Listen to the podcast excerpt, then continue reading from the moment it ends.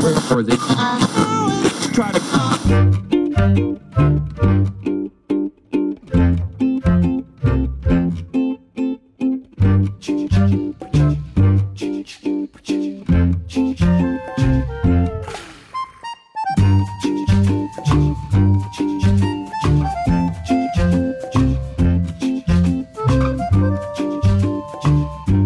Hej, hallå och välkommen till ett nybakt avsnitt av Frekvens. Jag som pratar just nu heter Daniel Olofsson och på andra sidan av dekagonbordet sitter mannen som alltid har något att sälja. Erik Bäckman, hur är läget? Det är väldigt bra med mig. Jag har inte så mycket att klaga på. Jag hade kanske lite träningsverk från gympasset igår i så fall. Men det är ju oftast en bra sak, ett kvitto liksom på att man har tränat. Ja, precis. Så länge det verkar så slipper jag ha dåligt samvete i alla fall. Men hur mår du, Daniel? Jo, men jag önskar att jag hade lite träningsverk, för jag gillar att ha det när, när man ska göra såna här vardagliga saker och bli påmind om att... Ah, oh, ah. Ja, Nej, så- jag, jag har gjort något bra. Så här. ja. Men, men det är, är det något som man kan köpa sig till, tror du? Är det, är det något jag skulle kunna sälja till dig? Trän, Ja, träningsverk? d- om du är så duktig att du kan sälja träningsverk till mig, då, då blir jag riktigt imponerad. Men du brukar sälja saker. Du har alltid något på blocket uppe, tycker jag. Ja, eller, eller Tradera. Sådär. Ja. Jo, men så kan det nog vara. Så har det nog alltid varit. Redan som åttaåring så var det jag och en kompis som satte upp ett litet grönsaksstånd på sommarlovet i, i eh, ett sommarstugområde där. Och där sålde vi grönsaker, honung och lite annat eh, smaskigt. Var kom grönsakerna ifrån? Ja, det var min pappa odlade en del grönsaker och sen så hade vi samarbete med en eh, biodlare i närheten. Han var för övrigt den som hjälpte oss att, att köra alltihop med en liten släpvagn. Smart. Och hur gick businessen då? då? Ja, det gick eh, bra tycker jag. Vi sålde nog slut i stort sett varje dag. Kunderna fick ibland hjälpa till att väga grejer och, och räkna ut hur mycket det skulle kosta och sådär. Blev, blev ni blåsta någon gång? Det, jag har ingen aning. det, det, det är svårt att kontrollera i efterhand. Ja, ja, jag tycker det är så kul när barn ställer upp något här bord och så har de kiosk eller vad det nu kan vara. Det är kul när de, när de ska sälja, för deras försäljningsteknik är ju av varierande slag, får man väl säga. Ibland är det en liten blyg blick ner i bordet bara, när någon vågar sig fram och köper. Ja, det är nästan som att man får typ så här, fråga om lov om man får köpa något. Och sen, man får inget tack när man har köpt, utan det är bara så här, ja. Så, så är det i alla fall där jag bor. Fast vissa av de här små barnen är ju väldigt måna om att ta betalt. Ibland liksom med swish till deras mamma. Ja, ja, jag- kan ju hävda så här, ah, men jag har inga pengar på mig, så att nej. Och då direkt, ja, men vi tar swish. Crap. Det. Och då går det till någon mamma där inne som sitter i, och, i, i vardagsrummet och bara hovar in pengar. Så nu funderar jag på att säga att nu har jag swishat, fast jag inte har det. Nej, men det där är ju riktigt taskigt. Det är ju lågt att lura barn på det ja, sättet. och då kom jag på mig själv att det är inte så snällt att lura barn på fem kronor. Men jag tänker också då att det här blir en läxa då för dem. Att det här är livet är inte en dans på rosor. Du kommer kanske bli blåst i livet och då är det bättre att du lär dig det nu Så- än sen. Så då är du snäll på lång sikt. Kan man Man kan se det som en uppfostranstaktik eller vad man nu vill säga. Ja, så kan man se det också.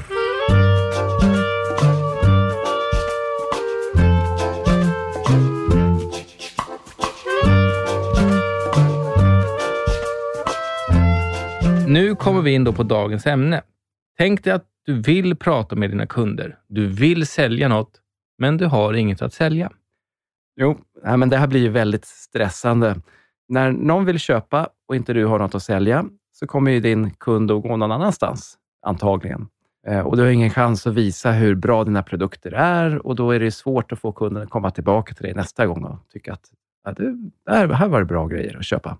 Det är lite det som händer nu på grund av en pandemi, ett fartyg som satte sig på sniskan i Suezkanalen och säkert lite annat strul med containerpriser dit och frakter och allting. Så att det är ganska svårt att få fram tillräckligt med material, så att det tar väldigt lång tid att få fram exempelvis en bil. Du får vänta i flera månader, upp till ett år, för att få din beställda bil. Den intressanta frågan är, hur ska man eller ska man ens marknadsföra sig när man ändå inte har något att sälja? Och en vanlig invändning mot att marknadsföra sig då eh, är ju att det blir badwill när du har marknadsfört någonting och sen så kommer en kund dit och vill köpa och så finns det inget att köpa. Då blir kunden arg och säger att äh, men de här vill jag aldrig gå till igen. Eh, men, men sen tycker jag nog att det finns en väldig massa smarta saker som man kan göra ändå för att underhålla sitt varumärke. Och jag ska ju dra ett exempel lite senare och du ska också eh, ta, ta ett exempel strax.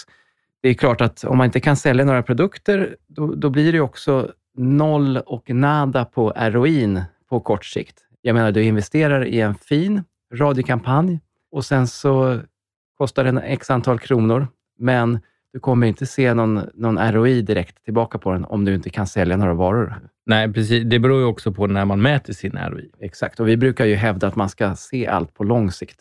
Ja, men jag tänker ju lite ändå att man ändå ska marknadsföra sig. Först och främst inte syssla med falsk marknadsföring. Eh, det är ju lite olagligt också. Ja, precis. Och, eh, och taskigt. Lite taskigt. Men när det gäller då nya bilar så tänker jag att det är en sällanköpsvara. Det är väldigt få gånger man köper en ny bil. Så det är faktiskt väldigt få personer som då konverterar från, eller jämfört med de som faktiskt nås av budskapet på en radiokampanj till exempel. Sen tänker jag också varumärke, varumärke, varumärke, tänkbarhet, tänkbarhet och lite till tänkbarhet. När det väl är dags för mig att köpa en bil så vill nog bilhandlaren ha en bra top of mind hos mig. Jag kanske vill köpa en bil, går in i bilhallen. Hej, eh, nej tyvärr, vi har inga bilar att leverera. Nej, men då gäller det att bygga en relation. Får jag en bra relation så kan man lösa min billösa situation på något annat sätt än kanske en ny bil. Jag kanske får en begagnad bil, jag kanske får köra någon leasingbil upp till ett halvår eller vad som. Det går säkert att lösa på något sätt. Så, så är det. Men några kunder de kommer ju ändå bli lite besvikna. Det blir ett antiklimax när man har tänkt sig att ja, men nu ska jag äntligen få köpa den här skinande, nya, blanka, fina bilen. Och ja, så, och så då, fanns det inget. Ja, men då kanske man ska göra reklam för den nya, fina, blanka bilen som inte finns. Och Sen kan det också vara bättre att få några få missnöjda kunder under en kort tid än att tappa många kunder framöver. Sen är ju kunderna inte korkade, så att de förstår ju liksom själva situationen och kommer förmodligen inte skälla ut den stackars bilförsäljaren, utan ha en förståelse för hur det är nu. Ja, folk är smarta. Och sen som du sa, så, så gäller det väl att ha rätt budskap också, när man väl gör sin marknadsföring. Jag har gjort lite research på ämnet hur man ska marknadsföra sig i kristider. Det finns några studier, det finns en uppsjö av YouTube-klipp som är av varierande kvalitet. Det alla har gemensamt är sluta aldrig prata med dina kunder. Många tips är att ändra hur man pratar med kunderna, men det här är då under krisen. Och visst kan vi diskutera om den här krisen är över eller inte, men för oss i Sverige så har ändå livet återgått, inte helt, absolut inte helt, eh, men ändå mer en total isolering som det var förut. Då. Vår fråga är ju mer generellt, när man inte har något att sälja, vad gör man då? Inte då hur man marknadsför sig i en kris. När du väl har något att sälja så vill du då redan ha en relation med lyssnaren eller kunden eftersom alla vet att det är lättare att sälja när det finns en bra relation. Och Det här behöver inte jag någon forskning för att säga. Nej, det vet, det vet man ju. Jag köper ju hellre kakor av dig, Daniel, som jag känner, än, än av någon total främling, så jag inte vet vad, vad de har haft i degen. Precis.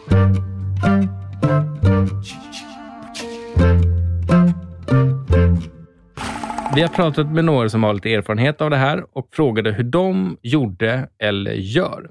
Jag pratade med en reklamchef på ett stort bilvarumärke om det här och han menade att även om de inte har den aktuella bilen att sälja, eftersom den då inte kommer komma i närtid, så finns det alltid andra modeller att göra reklam för. Det finns begagnat, man kan prata om framtiden, man kan prata om hållbarhetsarbete och så vidare. Så att han menar att det finns ju alltid något att prata om. Du vill ju ta Polarbröd som exempel på vad man kan göra när man inte har något att sälja. Ja, precis. Jag tycker det är ett väldigt bra exempel på hur man hanterar ett varumärke under en period när man inte har något att sälja egentligen. För deras fabrik i Älvsbyn, den brann ju ner och eh, det var ungefär 70 procent av deras produktion som försvann där. Så jag pratade med Sofie Wassberg, som är marknadschef på Polarbröd. Jag är nyfiken liksom på hur de har lyckats så otroligt bra i det långsiktiga tänket med varumärket. Jag menar att jag förstår att det kan vara sjukt svårt att sitta som marknadschef och få med sig ägare eller ledningsgrupp eller styrelser på såna här investeringar i vad jag kallar för fluffiga saker. Alltså det, det, det är det som man brukar säga då kanske är de mjuka värdena i, i varumärket. Och svaret är väl egentligen, i Polarbröds fall, så berättar Sofie för mig att hon har tur att jobba i ett företag där alla förstår varumärkets kraft. Då var det inte så svårt att få igenom det här att vi ska jobba med varumärket och varumärket måste vara om möjligt ännu starkare när vi väl får våra produkter tillbaka på hyllan. Men trots att de förstod det här så blev de ändå golvade av det här liksom otroliga gensvaret från svenska folket. Deras varumärke var liksom starkare än vad de själva visste om. Och Det är något som man har jobbat med sen också. Eh, så, så, men summa summarum, för Polarbröd så gick det i alla fall bra. Då. För, för de, det var en, det hon berättade för mig också var att en av de första sakerna som man tog beslut om, det var att varumärket är det enda egentligen som vi har att hålla oss fast vid nu under den här situationen. Så det måste vi vårda och, och stärka. Eh, och Det är liksom både då med de här känslomässiga bitarna, men det är också det rationella i ett varumärke, det som man faktiskt kan mäta och, och ta på. I deras fall så, så var ju alla med på banan, men jag kan ju tänka mig att det kan vara en tuff argumentation om man jobbar i ett väldigt siffernissestyrt företag. Och vi är ju siffernissar och vi gillar siffernissar. Ja, absolut. Det, det gör vi. Men eh, hur som helst så tycker jag i alla fall att Polarbröd lyckades väldigt bra. Och de har ju använt radio för att bära ut sitt budskap också. Hej! Karin Bodin här från Polarbrödsfamiljen. Jag ville bara berätta att vi är på väg tillbaka. Än är vi inte riktigt där, men vi är på väg. Tills dess kan du tävla med resa på polarbröd.se. Lycka till! Det här gillar vi va, Daniel? Det här gillar jag. jag de utnyttjar det familjära. Eh, Karin som pratar här eh, var ju också sommarpratare, vilket gör henne till en, ja, men en halvkänd röst i alla fall, för det var ju ett ganska uppskattat sommarprat ja, eh, som, som berörde. Jag tycker liksom den här spotten och hela tänket, det känns väldigt genuint. Och det här att de säger att, in, inte riktigt där, men nästan. Som du säger, det familjära lyser igenom. Ja, men det som är bra också i det här, att de pratar ingenting egentligen om bröd eller deras produkter, utan att vi är snart där. Alltså, lugn, det kommer.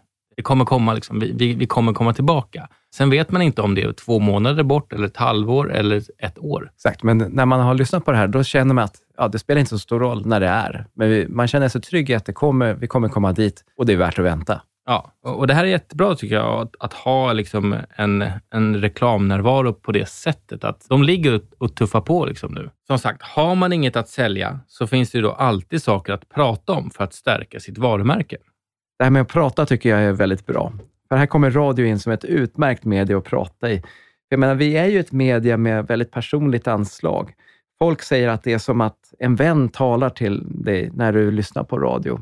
Och därför är ju radio också väldigt bra på det här som jag kallar för det fluffiga i varumärket. Så man kommer nära, som en polare. Perfekt för en polarpolare och andra vänner. Du, om du vill ta och sammanfatta det här avsnittet, då, hur ska du göra det? Ja, det gör jag genom att skriva ihop ett eget litet ordspråk. Du kanske inte alltid har något att sälja, men du har alltid något att säga. Säg det i radio så hörs vi nästa gång. Hej på det! Tack för att du lyssnat. Hej då!